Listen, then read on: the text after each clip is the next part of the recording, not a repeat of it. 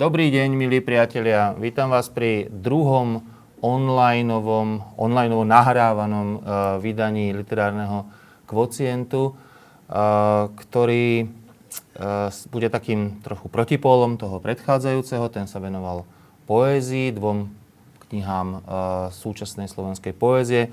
Preto sa teraz budeme venovať dvom knihám súčasnej slovenskej prózy. Budú to dva texty autorov dvoch rôznych generácií, um, ale zároveň majú tie knihy veľa spoločného. V prvom rade je to to, že obidve sú relatívne objemné, uh, dokonca objemné romány, žáner, ktorý je stále ešte v slovenskej literatúre celkom vzácný. Uh, zároveň samozrejme v obidvoch budeme hovoriť o tom, či to vôbec romány sú a nakoľko uh, vôbec tú románovú definíciu splňajú.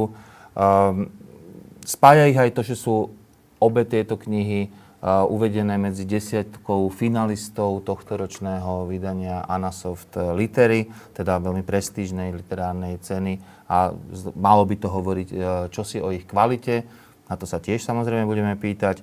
Uh, zároveň by sme asi mohli aj vysloviť také smelé tvrdenie, že sú to dve knihy také možno druhej vlny slovenskej postmoderny, ktorá v posledných rokoch tak nejak sa zvláštne tu uh, vzala minimálne podľa toho, že tam nájdeme také tie typické atribúty toho texto, tých textotvorných uh, postmoderných um, vecí, ako je neviem, nejaká autoreferencia, teda to, že ten text odkazuje sám na seba, uh, že tematizuje písanie, proces fabu, fabuláciu a vôbec akoby vzniku literárneho textu, že tam vidíme ten žánrový synkretizmus, preto aj vlastne nevieme celkom, či sú to romány alebo nie že sa tam stierajú hranice medzi nejakou popkultúrou a povedzme nejakou vysokou e, kultúrou, ak niečo také ešte existuje.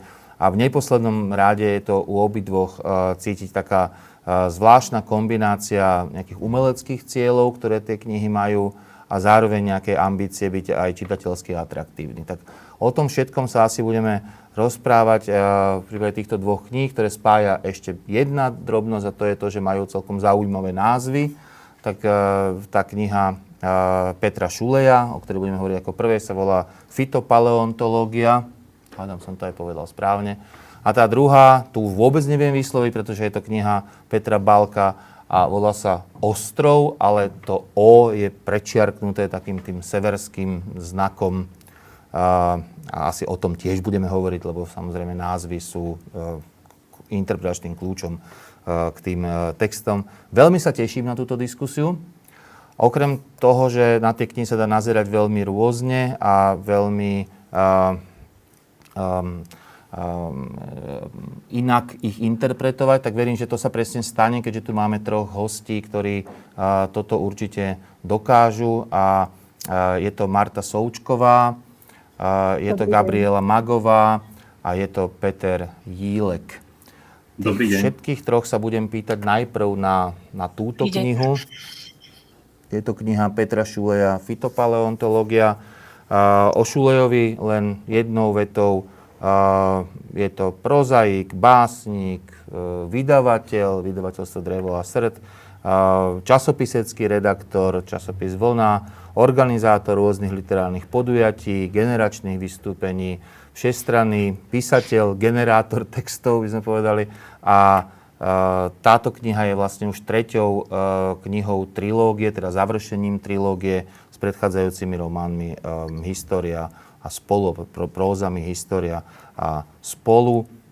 A ja sa teda prvom, ako prvú otázku opýtam uh, uh, Gabrieli Magovej, že ako vlastne túto knihu treba prečítať, či ju treba prečítať ako román alebo ako niečo iné. A čo nám to čítanie čitateľsky prinesie? No ja som ju prečítala ako román, aspoň som sa o to pokúsila. Myslím si, že ju treba sa aspoň pokúsiť prečítať ako román. E, už len preto, lebo si myslím, že aj autor sa pokúsil napísať román so všetkými tými ale a ale aj čo k tomu už patrí. Ako si už spomenul, tak je to tretia časť trilógie. a románové trilógie. Ja si myslím, že v tomto prípade sa asi nemusíme obávať nazvať to románom. Je to, ak ten prvý z tej trilógie História bol taký možno najbližší tomu, vtedy ešte si myslím, že dosť nečakane, keď vyšiel tomu označeniu román ako generačný veletrizovaný životopis, ak by sa to dalo takto nazvať, alebo spoločenský životopis, tak e, aj ten ďalší, ktorý nasledoval román Spolu, možno vnímať ako román, ten je troška taký excentrickejší a tento tretí, fitopaleontológia, ten si myslím, že ašpiruje aj na pomenovanie dystopický román dokonca. Dúfam, že o tomto tiež budeme hovoriť, že niekto sa k tomu vyjadri. Je to, ja si myslím, že má táto proza celkom takú pevnú štruktúru, že je to premyslené dielo, že je dosť starostlivo vystavané a napriek tomu, že som sa niekde dočítala, že má tri línie, v ktorých sa odohráva jeho dej, jeho svet, tak ja som tieto tri línie až tak nevnímala, ja som skôr vnímala nejaké dve. A tá tretia, tá mi asi splynula s tými doplnkami a s tými uh, prídavnými časťami prózy. Ale myslím si, že na začiatok by stačilo, aby som príliš dlho nehovorila. Uh, Marta? Tá istá no, otázka. No, ja, ja by som nadviazala na Gabrielu v tom, že m, mm, tiež si myslím, že skôr tam ide o také dve, dve základné temporálne roviny, teda to, čo sa udeje v budúcnosti a to, čo bolo v minulosti, alebo uh, aj v súčasnosti. A, teda minulosť toho je, románu je našou súčasnosťou, našou tak asi by sme to mali. Ale zároveň, zároveň tie dve roviny uh, sa nejako dostávajú stále k sebe a aj sa relativizujú v tom, že neustále sa prelína spomínanie a uh, naopak tie budúce deje. Uh, čo, čo porovnaní s tými predošlými textami uh, spája aj fitopaleontológiu minimálne pokus o jednak experiment, ale čiastočne aj o také textové schválnosti alebo barličky. Že už Šuleja sme zvyknutí aj z poezie, aj z prózy na to, že neustále pridáva poznámky počiarov, appendixy, kompendy a e, vlastne podobné e, také textové hry, ktoré e, robia ten, ten ktorý román možno menej komunikatívnym, ako je Balkov, keď si už začal porovnávať, ale na druhej strane vnímam aj takú druhú polohu, ktorá takisto bola aj v románe História aj spolu a to je taká trochu bulvárna, tak by som to povedala, že e, vlastne najmä tá línia zo súčasnosti alebo z minulosti, ktorá pojednáva o e, troch kamarátoch, a respektíve štyroch, keď počítame aj Borisa, tak e, často narába aj pomerne povedzme, že efektne, alebo aj niekedy až príliš priamočiaro, až bulvárne, a s takými motívmi, ako je bisexualita, alebo tenis, e, tenisové aferky, svokra a podobné veci. Ako na druhej strane e, zdá sa mi, že tie dve roviny sa vyvažujú v tom slova zmysle, že to, čo je ťažké na čítanie, sa potom odľahčí vlastne tou takou, takou tou nižšou bulvárnou rovinou. No a napokon teda do toho vstupu by som povedala, že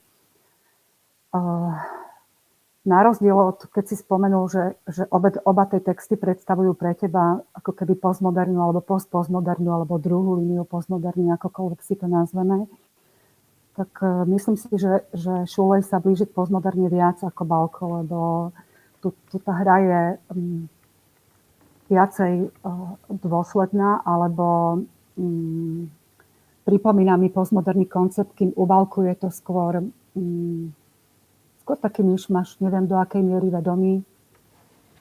K tomu sa asi tiež dostaneme. Určite, takže... hej, skúsme neporovnávať teraz, teraz tie knihy. Ja som to len na úvod dal kvôli tomu, aby sme si povedali, že tie, tá dramaturgia toho výberu má nejaký zmysel. Určite sa k tomu ale dostaneme.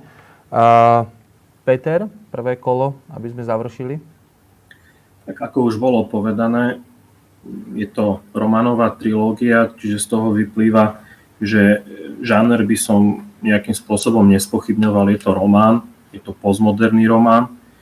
A možno by som dodal, že je to voľná trilógia, to znamená, že všetky tie tri knihy, ktoré do nej patria, to je história spolu a teraz kniha, o ktorej sa rozprávame, fitopaleontológia, že k ním možno pristupovať ako k samostatným textom, k samostatným dielom, bez nejakej chronologickej nadväznosti netreba poznať predchádzajúce dve knihy, aby sme mohli čítať práve fitopaleontológiu. Ale čo je zaujímavé, že všetky tieto tri knihy v podstate variujú rovnakú tému a to je, a to je akási, gen, akási, ale určite je to generačná výpoveď o spoločnosti a čo je vlastne dominantné vo všetkých troch knihách, tak to je akési prelínanie individuálneho žitia s meniacimi sa reáliami doby. Generačná výpoveď o spoločnosti, to ma celkom zaujíma, že čo je teda tou výpovedou? Čo chce tá generácia Šulejovými ústami povedať? No, keď si zoberieme román História, ten bol napísaný, myslím, že v 2009, alebo vyšiel v 2009, tak uh, tam by sa dalo povedať, že Šulej sa vyrovnával s dedictvom komunizmu po novembrovom prechode k takej tej informatizačnej epoche. A naopak vnímam tú, histo- tú fitopaleontológiu ako taký protipol tej histórie, že tá sa zameriava teda na ten opačný pol toho celého príbehového celku a to je vlastne akási taká forma tej postmileniálnej projekcie blízkej budúcnosti. Čiže Šulej vytvára akúsi, alebo cez tie tri romány, E, prepája takú tú históriu svojej generácie tým, že sa vyrovnáva s obdobím pred, novembra, pred novembrom, vyrovnáva sa teda s, tým prechod, s tou prechodnou fázou a potom zároveň robí aj nejakú projekciu tej postmileniálnej generácie alebo tej doby postmileniálnej, v ktorej žijeme. A čo je vlastne to generačné, tak to už v podstate sú tie rámcové postavy vo všetkých troch uh, románoch a to, sú, to je vlastne kohorta Husákových detí. Píše akoby o svojich ľuďoch, hej, o ľuďoch, ktorých pozná, napriek tomu, že teda v tomto prípade píše o aj, aj, aj, aj teda román z doby, ktorú teda rozhodne nezažije, hej, ani on, ani, ani jeho generácia, keďže to hovorili, že teda veľká časť toho románu, asi tá kľúčová sa odohráva a, kde si v budúcnosti. Hej možno teda pre ľudí, ktorí ešte nečítali túto knihu, hej, je to naozaj teda akože nejaká ako dystopia, antiutopia, chceme ako nejaké pokračovanie nejakých, e, nejakých sci-fi žánrov tak na takej tej akoby vyššej, vyššej úrovni zrejme, alebo teda minimálne akože s vyššími, s vyššími ambíciami. A, a vlastne vráťme sa k tomu. Prečo, prečo dystopia? Prečo antiutopia? Sú to naozaj ešte teda postupy, ktoré nám majú čo povedať v, v literatúry, alebo hovoria nám v tomto vydaní niečo, čo by nás malo zaujímať? Gabika. No, ja si myslím, že sa ešte vždy nájdú čitatelia, ktorí, ktorí obľubujú tento spôsob. Ja len k tomu, pardon, aby som doplnil tú otázku, že ono vlastne v slovenskej literatúre momentálne vychádza relatívne veľa uh, takýchto, takýchto próz, že nie je to úplne ojedinelé, hej? Že aj nie je to, to ojedinelé, to, to je pravda. Um, ja neviem, prečo si, prečo si vybral tento... Myslím, že to vychádza z toho, že Šulej ako autor je, je typ, ktorý má takmer encyklopedické vedomosti alebo vedome pracuje s veľkým množstvom reálí, s veľkým množstvom týchto eh, informácií z veľmi širokého spektra. Eh, Myslím si, že je to jeho pracovný postup zhromažďovať všeličo možné a potom s tým pracovať, potom si to prisvojovať a následne to spracúvať.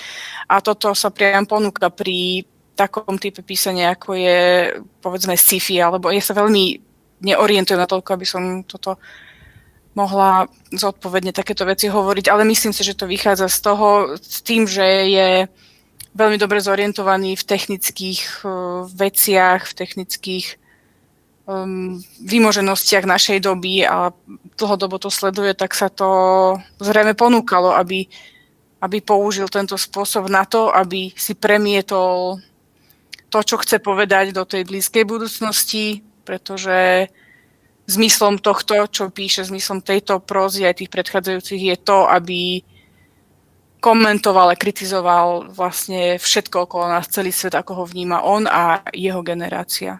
On, to, je, to je vlastne spoločenský román, keď sa to tak vezme. Takýmto spôsobom napísaný. Marta?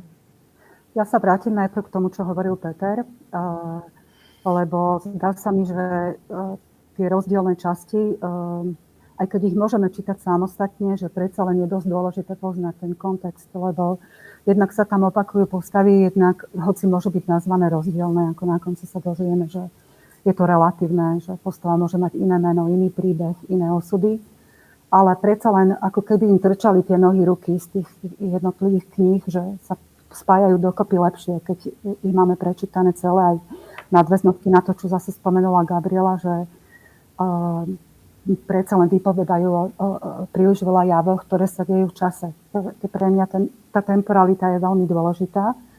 A s tým potom súvisí aj tá tvoja druhá otázka, teda otázka uh, dystopie, uh, lebo vidí sa mi, že to, že to je záležitosť toho, ako vníma uh, trvanie, väčšnosť, uh, vôbec život uh, Šulej, že sa potrebuje vrácať teda k milosti, ale aj k tej milosti, k histórii, k svojej vlastnej teda aj tým bývalým románom, že hoci ten názov odkazuje na vyhnuté predovšetkým rastliny, tak mne sa zdá, že to je aj, aj tak všeobecne vyhnuté knihy, alebo teda knihy, ktoré tu už boli, že dá sa to chápať, ako, tu, ako tam nájdú tú tabulku, kde sú nejaké semienka, tak podobne sa dajú chápať, ako, ako tá pomyselná tabulka, aj tie rôzne texty, ktoré on zhromažuje, že vlastne potrebuje sa dostať aj, aj do toho budúceho času aby mohol komentovať tie rozličné výtvory úctva.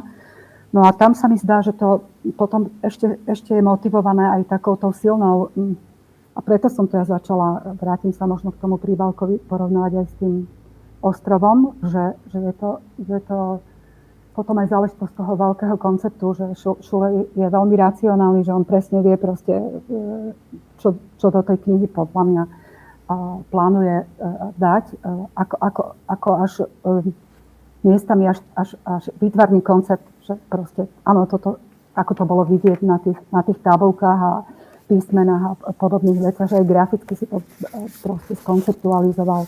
To možno, možno ukážme, hej, teda, že teda tá kniha obsahuje aj veľa takých naozaj vecí, ktoré by sme asi ne, ne, vnímali ako typické pre román, hej, takže má to aj naozaj takúto akoby e, výtvarnú stránku. Ak teda tabulka môže byť výtvarnosťou, tak, tak je a nájdeme tam veľa takýchto prvkov.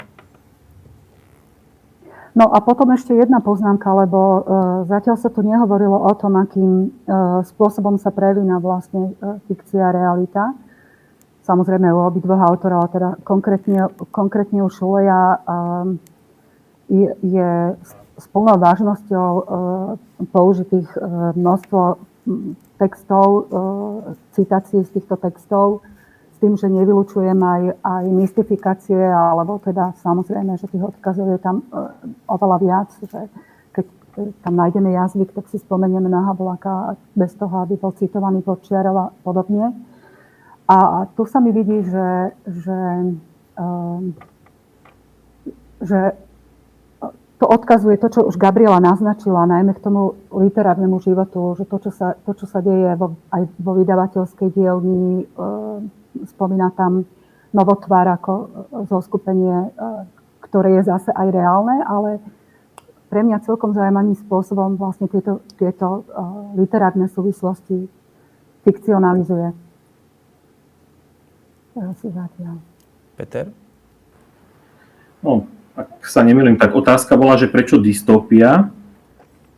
Či je to produktívne? Či tá, či tá dystopia je nejakým spôsobom intervenčne produktívna? Hej? Či nám to dáva ja niečo? Myslím, že áno, pretože uh, prečo, tá otázka, že prečo si Šule zvolil uh, ten dystopický podklad, tak ja si myslím, že to vychádza už vôbec z takej tej základnej definície postmoderny prepájať tzv.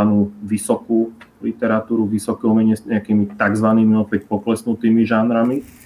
A dystopia je súčasťou dajme tomu nejakého, nejakých, nejakého balíka špekulatívnych uh, žánrov a, a vôbec tém. A z tohto hľadiska, keď si zoberieme produkciu v populárnej literatúre alebo v popkultúre, nielen v literatúre, ale aj vo fil- filmová produkcia, seriálová produkcia, tak ja si myslím, že už iba samotný seriál Walking Dead nám hovorí o tom, že ľudia majú radi dystopiu, majú radi antiutopiu, takže prečo si zvolil Šulej? Tak pretože píše postmoderný román a práve preto, že ho píše, tak sa snaží využívať podnety uh, z popkultúry. Uh, a Taktiež eh, možno, čo je, čo je také zaujímavé, eh, že aspoň ja to tak vidím eh, v tom texte, že vlastne aj samotná kompozícia tohto románu nejakým spôsobom, aspoň podľa môjho názoru, aspoň ja to takto interpretujem, reaguje na, na román Atlas mrakov.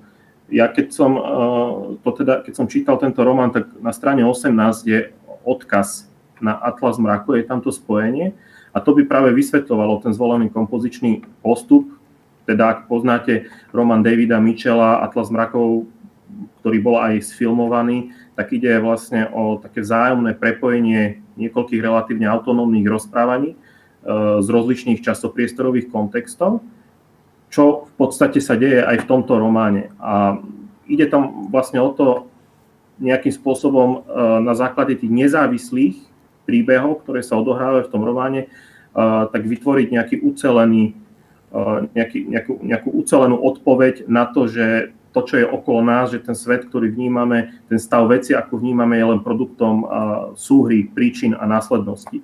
Tam dokonca potom ďalej odkazuje na, čo by som už povedal, že to je také klišeovité odkazovanie na ten motýlý efekt. Motýl niekde v amazonskom pralese zamával krídlami a na opačnom konci sveta sa strhla búrka, čiže Eh, to je, je tam tomto románe veľa odkazov práve na, na popkultúrne veci, sú tam odkazy na, na, japonskú, na japonské manga, ak to sleduje práve túto špekulatívnu literatúru, kyberpunkovú literatúru, tak tam nájde veľmi veľa odkazov. A čo by som vlastne chcel zdôrazniť to, že pre tento román je dôležité práve poznať takúto popkultúrnu literatúru, vedecko-fantastickú, hlavne kyberpunkovú literatúru a mať prehľad práve v tej popkultúre. A to určite, na tých, tých vecí by sme mohli vymenovať veľa, nie to napríklad hudba, to je ďalšia akoby dôležitá oblasť, ktorá hrá veľkú, veľkú rolu v tom, uh, uh, v tom románe. Mňa zaujíma práve možno to, že ten Šule ide na, na hranu, že tak ako si vyberá to akoby hraničné z tých popkultúr, dokonca tak až, že že Marta to nazýva bulvárom, hej, niektoré, niektoré tie veci, čo je napokon takisto nejaký prejav, prejav popkultúry. Uh, uh, tak na tej druhej strane je to reprezentované až takouto ako v, uh, relatívne uzavretou experimentálnou literatúrou. To vysoké, z toho vysokého si vlastne vyberá, vyberá to experimentálne. Ani, ani to nie je ten klasický román, akoby ani to nie nie, nie je to um, to také románové písanie, ktoré predsa ne, nemôže byť až tak intenzitné, hej, to, uh, aby, aby vlastne to, to, toto uslovuje. Z tej vysokej literatúry má tú experimentálnu úroveň. Takisto mohli by sme si citovať texty, ktoré sú naozaj také na, veľmi, veľmi ťažko interpretovateľné, hej, ktoré sú naozaj ako, uh, uh, z tej, aj z tej vysokej, vysokej povedzme, z, tých, z, toho, z toho vysokého uh, uh, vysokých žánrov, tie najvyššie, povedzme, až na úrovni nejakých básnických textov takmer až. Uh, ako sa tieto veci majú dokopy? Ako sa dajú čítať dokopy? Alebo je to ten základný vlastne organizačný princíp tej knihy, spájanie úplne nespojiteľných, povedzme aj nejakých žánrových segmentov? Marta, nech sa páči. Uh, Marta, mikrofón. Takže presne. Zase je vypnutý. Poriadku? Áno. Dobre. Ja som chcela zareagovať aj, teda nie len, nie len na to, na čo sa pýta, že ako to funguje dokopy, ale aj na inú vec a to je, že mm, napriek tomu, že v tom texte sú zjavné postmoderné postupy, tak oni tiež môžu byť poučité funkčne a nefunkčne. Hej? Že keď si e, spomeniem povedzme na román Kurta Voneguta, ostré očko, tak e, e, motív e, strelca bol spojený s gaštanovými gulkami cez práve ten motív gulky. Teda niečo, čo bolo veľmi triviálne, súviselo s tým vysokým. A ja som už ja niekedy tento pocit nemala, teda tak nepriamo už odpovedám aj na to, na čo sa pýtaš, že že niekedy ako keby nedržali tie jednotlivé časti v sebe. Ako rozumiem tomu, že prečo potreboval takú tú elitnú koncepciu alebo tu, tie elitné časti v zmysle komunikatívnosti uh, odľahčiť, ale na druhej strane nie všetko v tom texte sa mi, sa mi zdalo funkčné. Že keď na, ako rozumiem, že tá postmoderná mnohosť sa vytvára aj prostredníctvom jazykov, ale nesedela mi tam napríklad čeština v prehovore Davida, teda uh, trénera um, uh, Veroniky, uh, respektíve celý ten dialog sa mi, sa mi zdal ako, ako nefunkčný v tom celkovom, celkovom texte. Podobne rozumiem tomu, že čo je popkultúra, alebo že čo sú tam postupy e, toho rekreatívneho, ale na druhej strane som sa musela predierať aj, aj cez, tie, cez tie sentimentálne alebo niekde m, také, také veľmi možno až, až také časti, ktorých uvažuje uh, Miro o svojej depresii, sa mi zdali ako, ako zo zlej literatúry. Že, že ako banálne ti to pripadalo, hej? Veľmi, veľmi banálne, ako keď porovnával, že prečo prežíva nejakú krízu Veronika a prečo uh, sa on cíti prázdny. Ako, tam pochybujem, že, že toto by bola nejaká paródia. Alebo, no nie, ale nie je to len akoby ďalšie generovanie vlastne textov, akože nie je to tak ako aj tie, aj, aj tie, pop, aj tie iné časti, akože či nie aj toto, len ako keby, že aj tento typ textu sa tam sa, sa tu generuje? No práve, že si nemyslím, že tam išlo o nejakú subverziu uh, alebo o nejakú prácu s tým pôvodným, pôvodným štýlom, tak toto nazvem.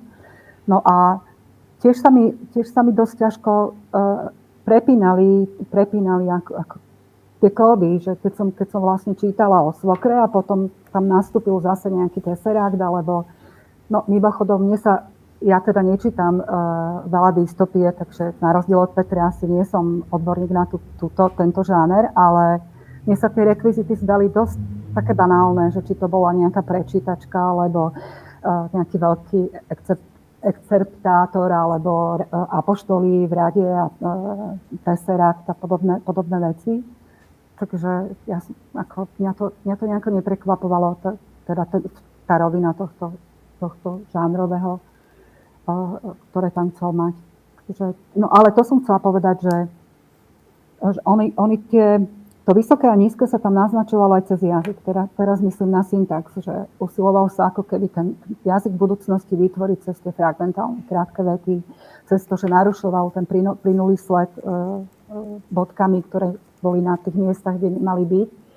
A tam mi to pripomenulo uh, na chvíľku uh, Tantelopolis Mačovského, kde ten jazyk bol absolútne funkčný vzhľadom k tomu typu e, protagonistu. A u Šuleja ja mám, zatiaľ mám taký nie úplne jednoznačný dojem z tej knihy, pretože na jednej strane som rozumela tomu, že potreboval oddeliť tie jazyky aj tie časti, ale na druhej strane a sa mi to zdalo veľmi jednoduché, toto, čo, čo spravil e, vlastne s, tou, s tým jazykovým stvárnením budúcnosti. Takže nešlo mi to úplne dokopy. To som nie osobne, tak ako keď priamo odpoviem, tak... E, Otázkou je, či to malo, malo, malo ísť dokopy. Či práve princípom nie je tá, to, tá, to, tá, taká tá rozbiehavosť akoby tých textov rôznej proveniencie. A Gabika, Pe, Pe, Peter, nechcem vyvolávať, kto z vás chce na to reagovať. Tak môžem. Uh, ja som si urobil poznámku, že predtým, ale tým, že píšem škaredo, tak uh, sa mi to stratilo. Uh, experiment, to je tá vec, myslím, že Marta to spomenula ešte na začiatku. Možno považovať písanie v tej postmodernej metóde ešte za experimentálne no práve. v začiatku 20. storočia. A to je presne tá vec, čo ja vnímam produktívne v tomto románe, je to, že nejakým spôsobom Peter Šulaj dokáže stále absorbovať tie také kyberpunkové motívy, že tam sa posúva takým spôsobom, ako sa posúva aj tá popkultúrna literatúra. A ja by som to len nenazýval len, že to je nejaká vášeň v technológiách a podobne, ale že to, je, to má aj filozofický podklad, to je transhumanizmus, to je, to je filozofia toho, že človek sa môže zdokonaliť a zlepšiť prostredníctvom technológií. Čiže je to taký ten upgrade k nejakému humanizmu sekulárnemu humanizmu, keď to nazveme. Takže ja by som to vnímal cez tú nejakú transhumanistickú rovinu, lebo máme tam umelú inteligenciu, je to teda obdobie za singularitou. Ktorá sa pokúša polúčtiť navyše, stále vidí akoby toho človeka ako taký Áno, svoj vzor. Keď hej. Človek sleduje práve takéto, aspoň cez popularizovanú nejakú literatúru, tak to je v podstate naozaj ten trend, kam smeruje tá veda a technológia Smeruje teda k tomu k vytváraniu tých samoučiacich sa softvérov a programov, ktoré ja to teraz, ako samozrejme ten román je trošku hyperbolizovaný, ale proste tá, tá, tá línia naozaj smeruje k niečomu takému, k takémuto úvodzovkách ľudskému vnímaniu tej umelej inteligencie. Ale e, ak sa vrátim k tomu textu, uh, čiže produktívne vnímam tú tému, ale otázka je, je funkčné funkčné ešte písať, alebo zdá sa, je funkčné ešte písať takýmto spôsobom na začiatku 21. storočia. A aká je odpoveď? Aká je odpoveď? je už pase, podľa mňa.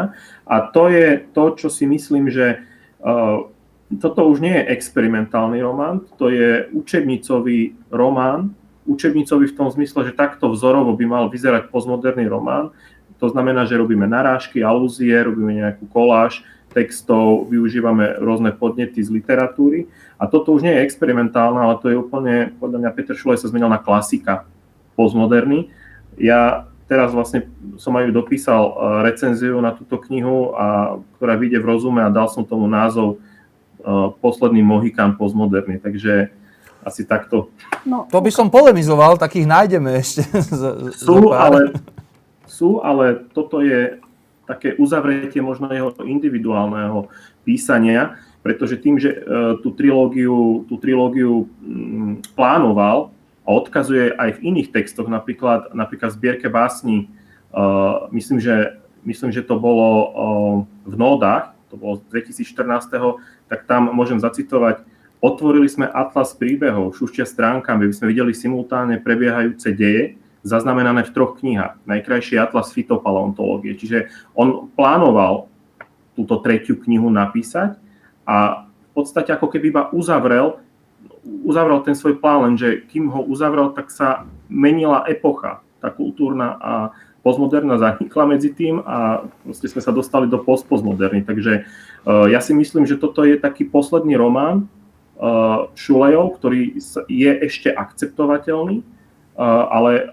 Otázne že čo bude o rok, o dva, o tri, o päť rokov, ak, ak napíše opäť v, takom, v tej istej metóde, postmodernej metóde niečo ďalšie, že či to bude, či to bude vôbec relevantné. No, ja som na úvod práve preto hovoril o nejakej druhej vlne postmodernej, lebo ja mám pocit, že tá postmoderná uh, v takom, sa, sa vlastne sama seba nejakým spôsobom dokázala zdiskreditovať už v tých hlbokých 90. rokoch. Ja sa pamätám na to, že už vlastne pár rokov po revolúcii, keď vychádzali také tie emblematické postmoderné texty, tak už sa z toho viac menej čitatelia aj smiali, že to je stále naplňanie toho istého um, vzorca nejakými novými či, číslami, ale v zásade je stále, stále to isté.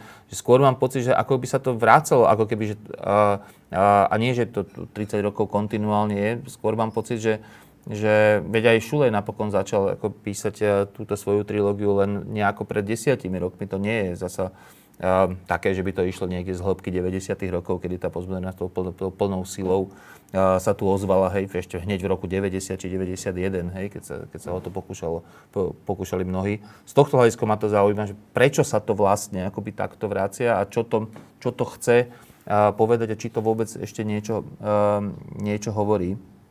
Aj keď no. z tých... Pardon, nech sa páči, Marko.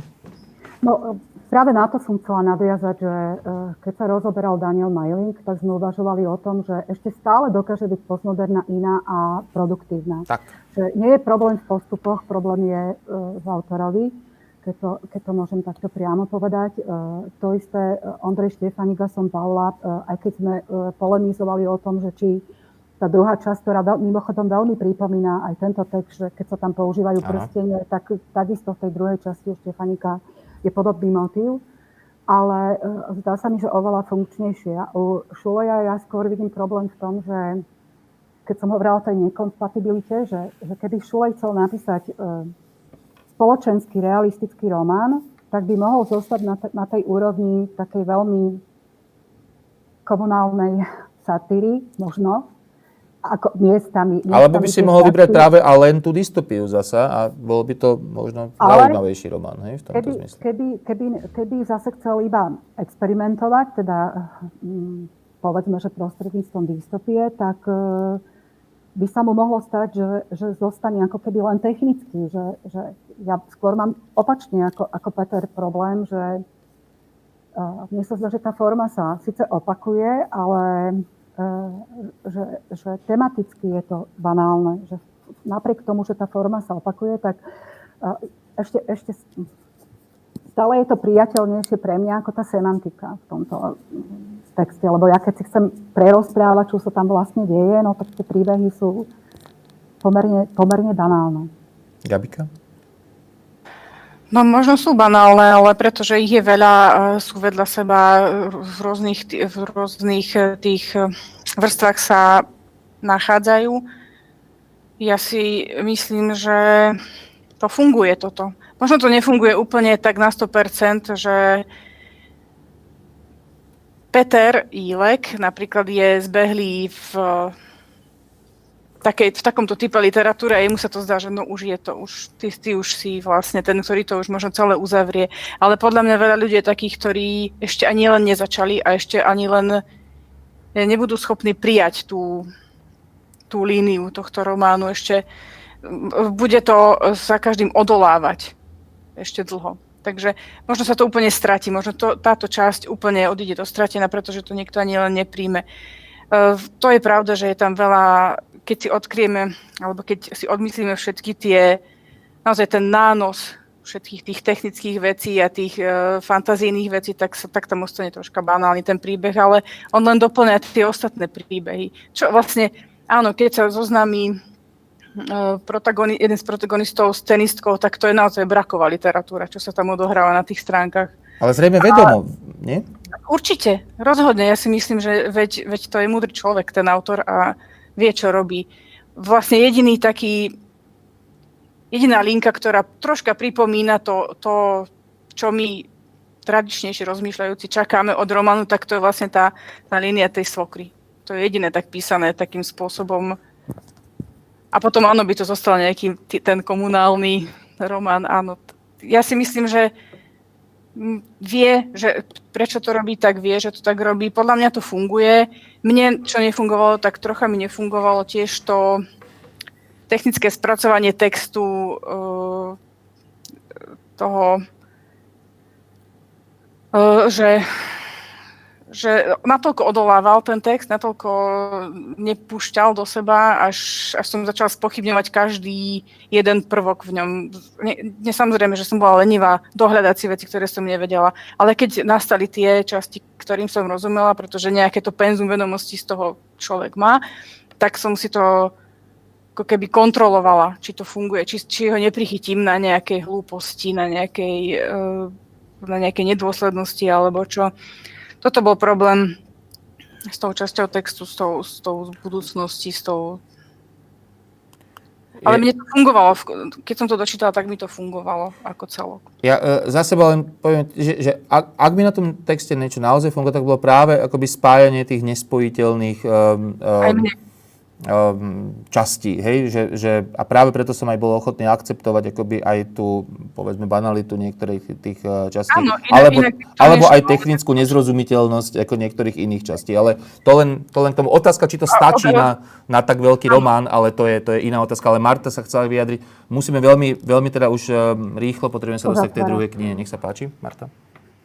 No, ide totiž to o takú vec, že uh, nemôže byť jedno, čo, čo chcel autor, ako v tom zmysle, že ja si uvedomujem, že Šule je poučený a veľmi vzdelaný až encyklopedický, že tam sú texty spomínané zo 7. storočia alebo nie, z mytológie proste e, také, ktoré niekedy nemáme šancu sa ani tí, čo pracujeme e, s literatúrou dlhodobo sa k tým dostať, ale na druhej strane ja, ja uh, čítam ten výsledok a ako bez ohľadu na to, že ako to on myslel, tak som sa prehryzala cez balatonský príbeh e, milovania sa s tenistkou aj cez celé strany, kde mu rozprávala o svojej aferke s inou tenistkou. Ako, hm, nevidela som tam e, e, zmysel e, čítaní takýchto banalít. Ja osobne ako čítateľ. Takže hm, jedna vec je, že je poučený a druhá vec je, že ak to, ak to malo byť ironizované alebo subverzované, tak ja som tam tú ironiu necítila v týchto častiach. A takisto však ten motív vlastne e, Daniela, ktorý má dve ženy a všetci, všetci si spolu nažívajú, sa objavoval už v tej, tej predošlej knihe. Takže on nie je myslený nejako parodicky alebo nemá e, evokovať nejak, nejakú brakovú literatúru a pripomína to veľmi silne. Takže tu len by som polemizovala s tým. Dobre, Peter, posledné slovo k tejto téme?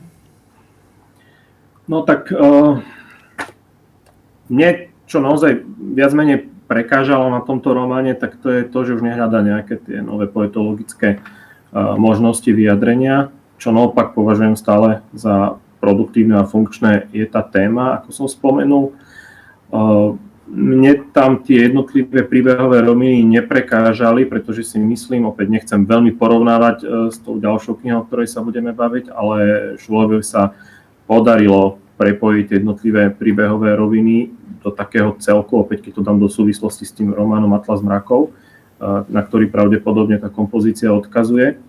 A Samozrejme, ako poviem to teraz opäť v úvodzovkách, klasický postmodernista, teda ten klasický úvodzovkách už experimentátor, tak sa snaží využívať iba tie podnety z tých rôznych iných textov a vôbec už aj ten názov, ten názov toho románu Fitopalontológia odkazuje na eposol Gilgamešovi o tom, že ten najstarší text, najstarší zachovaný text, najstaršia zachovaná narácia má nejakú súvislosť s našou, s našou súčasnosťou, ale aj s tou budúcnosťou. A to je práve v tom, že nejakým spôsobom stále hľadáme to isté vo, vo svojich životoch.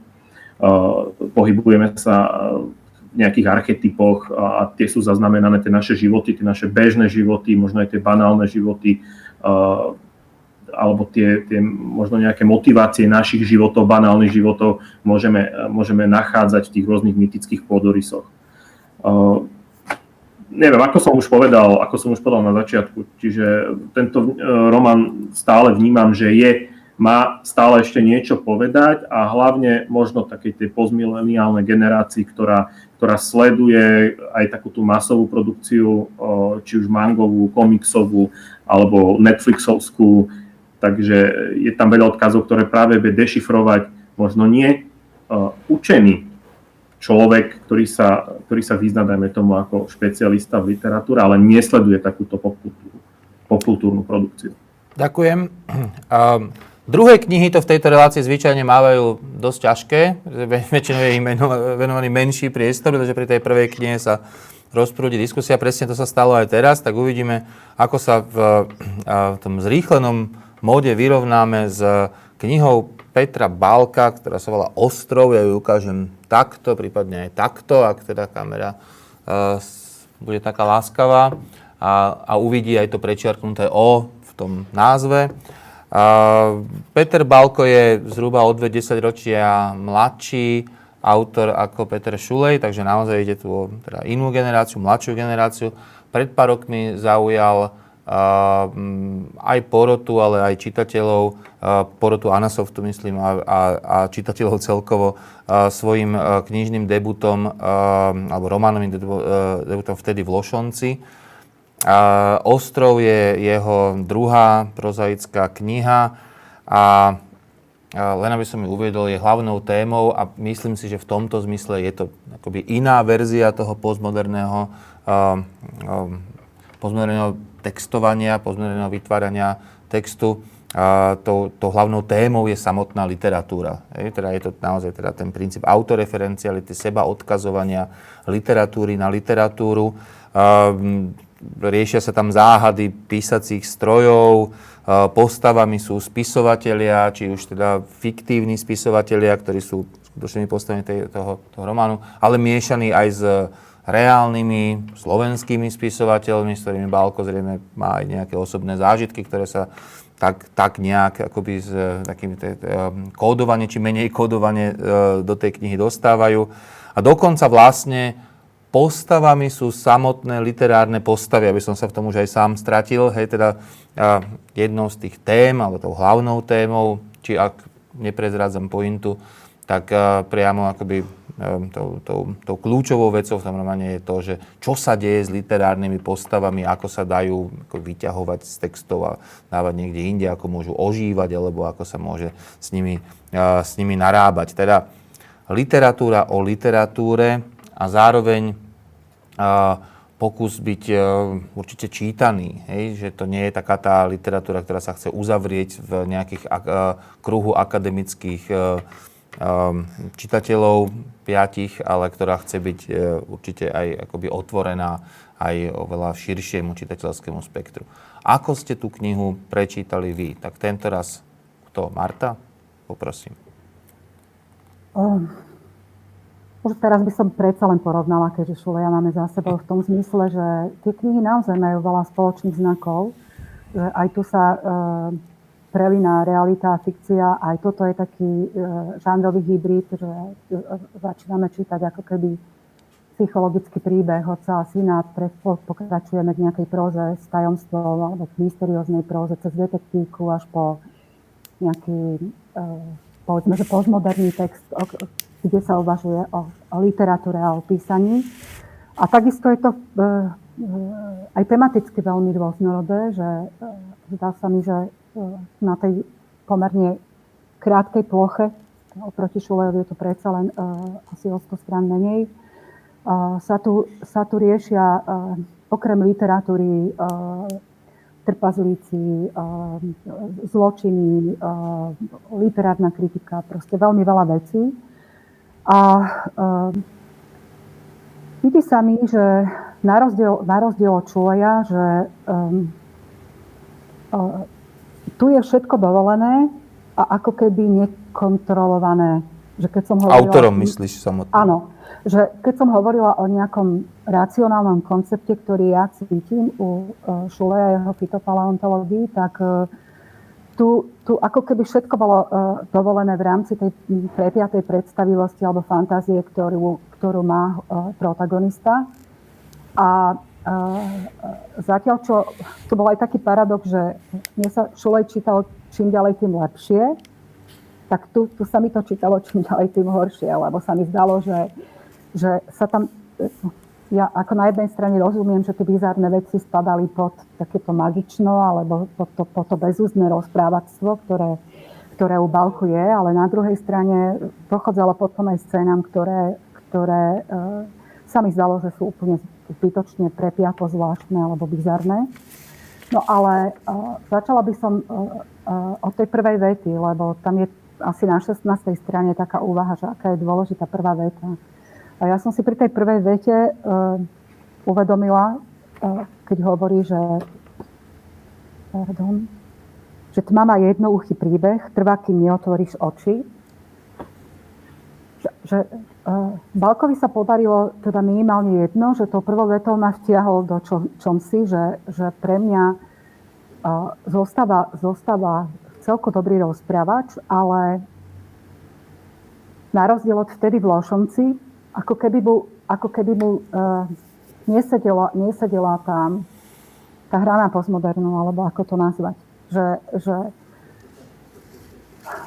ten, ten princíp dvoch, alebo tých dvoch priateľov sa objavuje už vtedy v Lošomci, ale tu vlastne to, tá forma, alebo takéto opäť experimentovanie v úvodzovkách, ktoré, ktoré využíva Balko, uh, sa postupne stáva také v tom texte veľmi stereotypné a aj, aj tie vymenovávania príbehov a postav. E, no, mňa to, mňa to postupne, postupne sa mi to vôbec nezdalo vtipné. Takže na začiatok asi toľko. Dobre, ja len doplním k tomu, čo si, ty si tak vy, vy, vymenovala, že a, ako tá, tá, ten román prechádza tými e, rôznymi žánrovými zmenami a tak. A treba k tomu povedať, že e, to presne ako v, teda v tom typickom postmodernistickom narratíve to, to, to zhodnocuje sám autor, hej, že toto presne tam, tam, tam hovorí on na konci, hej, že na jednej z tých posledných strán hovorí o, o svojej vlastnej knihe v podstate, alebo teda my vieme, že to máme prečítať, hovorí, začne sa to ako vzťahová dráma medzi otcom a synom, pokračuje ako magicko-realistická detektívka a končí sa ako hororová rozprávka. Hej, čo vlastne akoby je zhodnotenie alebo žánrové zhodnotenie jeho, jeho vlastnej knihy, ktorú práve dopisuje, tak ďalej, tak to len k tomu, tak tej, tej autoreferencialite. Uh, ale určite k mnohým tým veciam sa dostaneme. Peter, uh, ty si o tom písal, uh, o, tejto, o tejto knihe, uh, dosť taký hutný text, tak možno na úvod len teda ten základný čitateľský, čitateľský zážitok. Tak ako si povedal, začína sa to ako vzťahová dráma, potom to prechádza do detektívky a v závere to končí ako nejaká hororová fantasy. A to sú presne tie kamene úrazu, by som to tak nazval. Keď to opäť iba takto skrátke porovnám s Petrom Šulejom, ktorý napíše ten postmoderný text tak, ako sa má, taký vzorový postmoderný text, tak u Petra Balka by to vôbec nefungovalo a presne tam sú tie predely, tie predely, tie medzi jednotlivými subžánrami, to znamená prechod medzi tou drámou alebo tým psychologickým textom, tou psychologickou prózou, keď to prechádza ďalej do toho do, toho, do tej severskej noir a potom, keď to prechádza do toho weird fiction, do tej hororovej fantasy, tak tam sú príliš okaté, príliš očividné predely, ktoré svedčia o tom, že autorovi sa vôbec nepodarilo uh, napísať homogénny, ucelený text. Ja mám taký pocit, že ako keby v závere svojho románu ospravedlňoval to, že to sám nezvládol na tej kompozičnej úrovni prepojiť tie jednotlivé tri, uh, tie, tie tri žánrové časti. Gabika? No tak e, áno, toto tu je presne, to je prvé, čo si človek uvedomí, uvedomí, keď to dočíta, že čo je toto za konštrukciu, veď keď si zoberiem do ruky jednu knihu, tak očakávam, že už je niečo dané a že sa to celé bude niesť v tomto duchu, mám to vymyslené, bude to takto fungovať a nie, že v tretine knihy sa prešupnem do nejakého iného žánru a v ďalšie do, ešte do iného. Máme takéto konzervatívne očakávania, ale na druhej strane a ešte navyše, ešte v rámci tohto prechádzania je tam taká nejaká taká nejaká ako keby chyba, že keď sa v už dozvedáme v tej, v tej takmer tej krimi časti sa dozvedáme o tom, ako to vlastne je a čo sa všetko deje, tak sa to v tej tretej časti ešte raz opakuje, ešte raz je to vysvetlené. No, normálne tam dvakrát to isté vysvetlenie podané, raz v podobe toho denníka, raz v podobe uh, postavy teoretika sebe Chlebského, ako sa volal. To je, to je normálne až, taký, až tak skočí človek, že nevie, čo má urobiť, lebo počíta ešte raz to isté vlastne a tak ďalej. A na druhej strane, veď uh, hádam Peter Balko má toľko rozumu tiež, ako aj predchádzajúci Peter, že vie, čo robí. A som sa nad tým tak zamyslela, čo ak je toto témou tejto knihy, veď táto kniha je o tom, že spisovateľ píše svoj druhý román, ktorý sa takmer nikdy nedá napísať. Každý, kto píše romány, vie, že ten druhý román je presne to, na čom sa potkne človeka a nevie si vybrať, čo to má byť, čo má písať v tom druhom románe. Malo by tam byť čo najviac, malo by tam byť všetko. A e, vlastne počas celého toho písania e, rozprávač sa vlastne ospravedlňuje. On, on, on za každým pochybuje o sebe, on sa za každým ospravedlňuje, on za každým... Veď, veď to, ja si myslím, že to je téma tej knihy. To je veľmi zaujímavá úvaha. Ja som presne na, na týmto čo to vlastne chce nám, čo nám chce tak kniha povedať? Čo je, čo je to, prečo ju vlastne máme, máme čítať? Až takúto otázku som si, som si kládol pri, práve pri tých zmenách, že vlastne ak, a, a, a vlastne tak, takou jednou z tých hlavných tém je téma fantázie. Marta to spomenula, Peter Ilek o tom písal, keď dokonca prirovnával túto knihu k Neverending Story, že tam sa hovorí tak trochu o, o takom tom, hej, to, že fantázia je v ohrození a boja sa jej všetci tí a, a tak ďalej, hej, že naozaj akoby ten, ten nejaký základný, základný uh, príbeh je veľmi podobný akoby t, uh, tomuto slávnemu, slav, slávnej knihe a slávnemu, slávnemu filmu. Ja to iba, iba to doplním takou vsúkou keď som spomínal v recenzii nekonečný príbeh, tak to som chcel ukázať to, že ten Bálkov v úvodzovkách nekonečný príbeh je tá zlá adaptácia, zlá verzia toho NBO románu. Áno, áno, áno, ale ja, som si to vlastne povedal tak trochu tiež, lebo, uh, lebo e, tam hneď v úvode je vlastne ten otec Bajze, ten, ten um, otec toho hlavného, hlavného protagonistu, slávny spisovateľ, uh, o ktorom sa hovorí, že opovrhoval vlastne fantáziou, že, že aj ako spisovateľ, že je tam ten paradox, že od spisovateľa sme asi čakali, že teda bude, bude adorovať fantáziu, ale on hľadal pravdu. A, a ja mám pocit, keď som dočítal tú knihu, že vedel prečo. ten, uh, že, že toto bola naozaj len teda tá, už to tu niekto povedal, že bezúzdná fantázia, ktorá, na, po ktorej ostalo prázdno. Hej? Že o, ostalo sa keď teda v, tom, v tej poetike Neverending Story, že, že vlastne naopak aj fantázia môže smerovať do prázdnoty. Hej? Nie, nie je tak, že fantázia nás zachraňuje pred prázdnotou, ale že aj ona môže smerovať do prázdnoty. A to je trošku vysvetlenie aj toho, čo hovorila Gabika, že teda to prázdno tej druhej knihy e, sa mne aspoň teda tu vlastne zmotilo do, do tohto. Takto psychologicky som si to teda ne, ne, uh, uh, Hej, nedomyslel, že, teda, že to môže byť aj teda úmyselná činnosť, ukážka toho, ako sa nedá napísať dobrá druhá kniha um, po, tej, po tej prvej, ale vlastne tu sa mi zdá, že je to fantázia nedotovaná tou pravdou, že za, ne, za ňou som tú pravdu nenašiel, hej, ktorú hľadal ten otec Bajza toho, toho, toho, um, toho protagonistu. Ako je to vlastne s tým prvkom fantázie v tejto, v tejto knihe? Marta, predpokladám, že si asi na niečo iné chcela reagovať, ale teda ja. dobre, máš slovo, nech, nech, nechceš reagovať na čokoľvek. Uh, áno, ja som chcela reagovať na uh, Gabiku v tom zmysle, že uh, na jednej strane, áno, ten, ten text vypoveda aj o uh, ako keby nekonečných možnostiach písania tej druhej knihy, ale uh, na druhej strane mne bolo trochu ľúto toho pôvodného nápadu a priznám sa, že to bol problém už aj tej prvej knihy vtedy v Lošomci, že, že išla tak dostratená už tá prvá kniha pre mňa, že, e, že ja si myslím, že Balko je veľmi, veľmi talentovaný rozprávač, že podobne ako bol Václav Pankovčín, že má na to, aby vytváral uh, také tie naozaj magicko-realistické príbehy uh, alebo pokračoval v tejto, v tejto línii uh, v našej literatúre, ale uh, tu ten nápad vlastne otca a syna, otca, ktorý e, píše e, knihy a popri tom úplne zabúda na e, svojho syna, syn, ktorý chce ísť paradoxne ako keby inou cestou, ako keby sa dostane do, tej istej,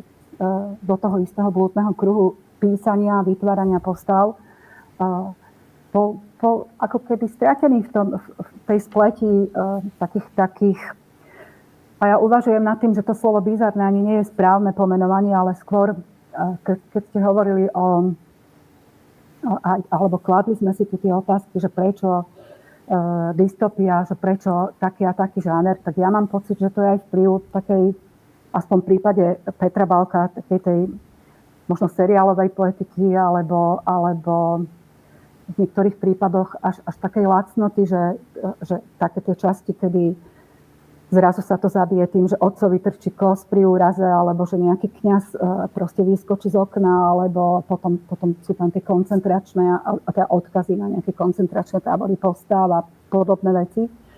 Že ako primárne to, čo mi tam prekážalo, že to je aj, aj, aj teda dosť lacné, že tá expresivita alebo, um, alebo prílišná zvláštnosť tých, uh, tých niektorých epizód uh, je, je taká, taká frapantná, že, že až je to lacné. A potom sa, potom sa rozmienia na drobné to čo, to, čo v tom texte mohlo byť dobré. Aspoň teda čo upútalo. Mne sa zdalo na začiatku, že budem čítať veľmi, veľmi uh, uh, dobrý text uh, z, z, z, nejakej, z nejakej oblasti Krtíša, uh, z, z, kde sa rozvinie tento otcovsko-synovský motív. A nestalo sa tak. Keď hovoríš o oblasti Krtíša, to je dôležitá vec, ktorú si asi musím povedať, a je to taká tá veľká tendencia, myslím, súčasnej slovenskej prózy, byť akoby regionálna, alebo akoby nejakým spôsobom sa vzťahovať na, na, nejaké, na nejakú lokáciu, na nejaké miestne určenie. Býva to samozrejme v tej, tej, tej, tej, tej autentickej línii literatúry, ale evidentne to funguje aj v tejto, eh, v tejto opačnej, tejto anti-autentickej línii, veď to napokon aj Šulej, aj aj Balko um, reprezentujú.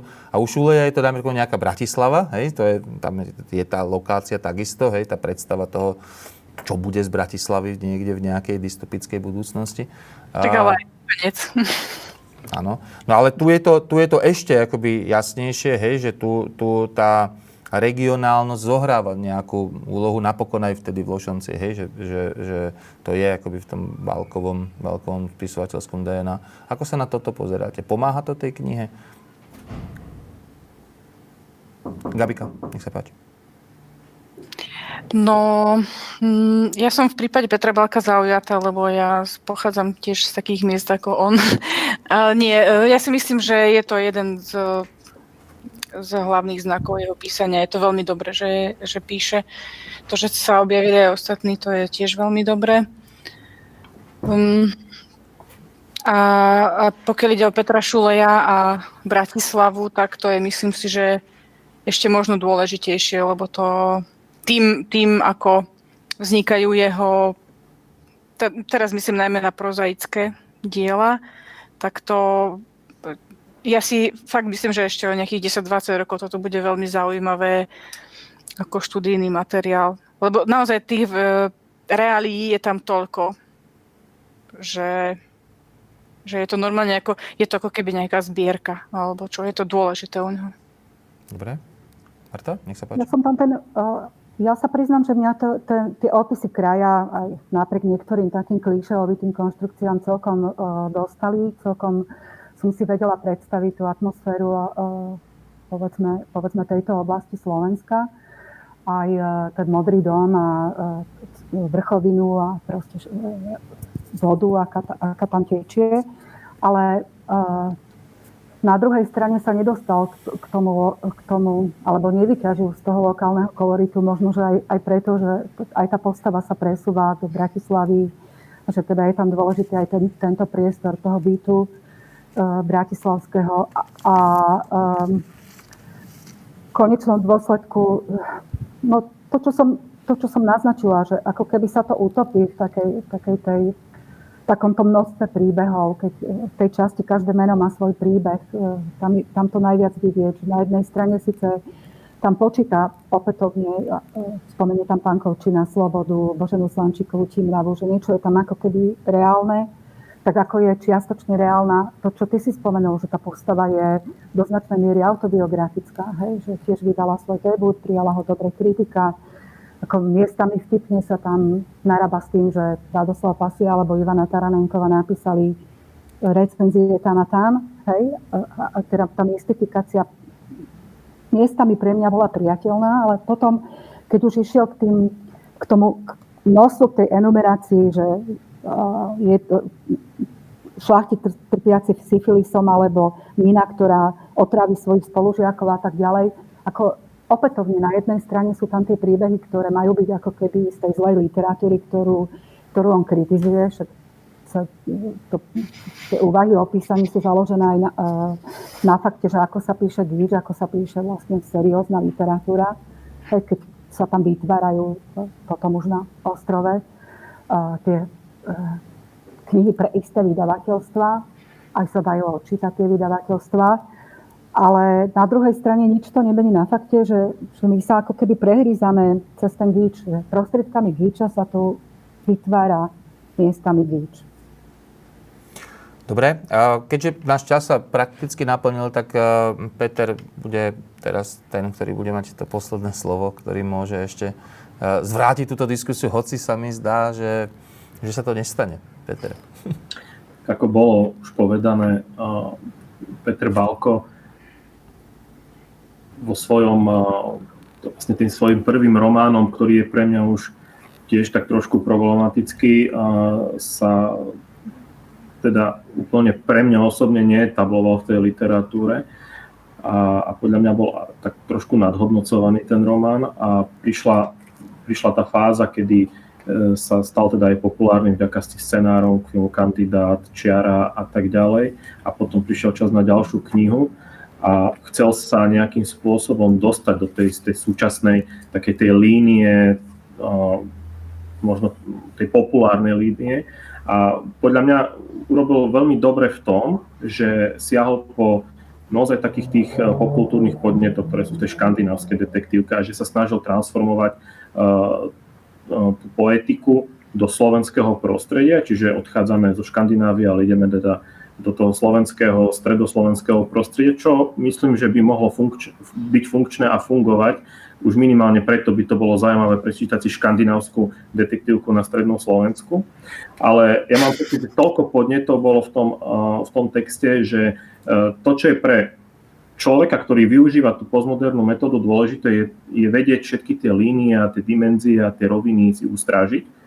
A jemu sa to nepodarilo, že nakoniec sa mu to preklopilo celé do tej, do tej, do toho, do tej popkultúrnej banality a smerovalo to už iba tým smerom. A, to vidieť práve na tej forme, na tej kompozícii, ako sa mu to, ako sa mu to celé rozbíja, ako to nie je homogénne a, a potom sa celá, celý ten román zdá, ako keby začal naozaj písať tú vzťahovú drámu a nevedel, čo ďalej, tak začal písať potom tú škandinávskú detektívku a potom nevedel, čo ďalej, tak išiel do, do akejsi absurdity, lebo cez tú absurditu si myslel, že sa mu podarí uzavrieť román, ktorý ako keby nikam nesmeroval.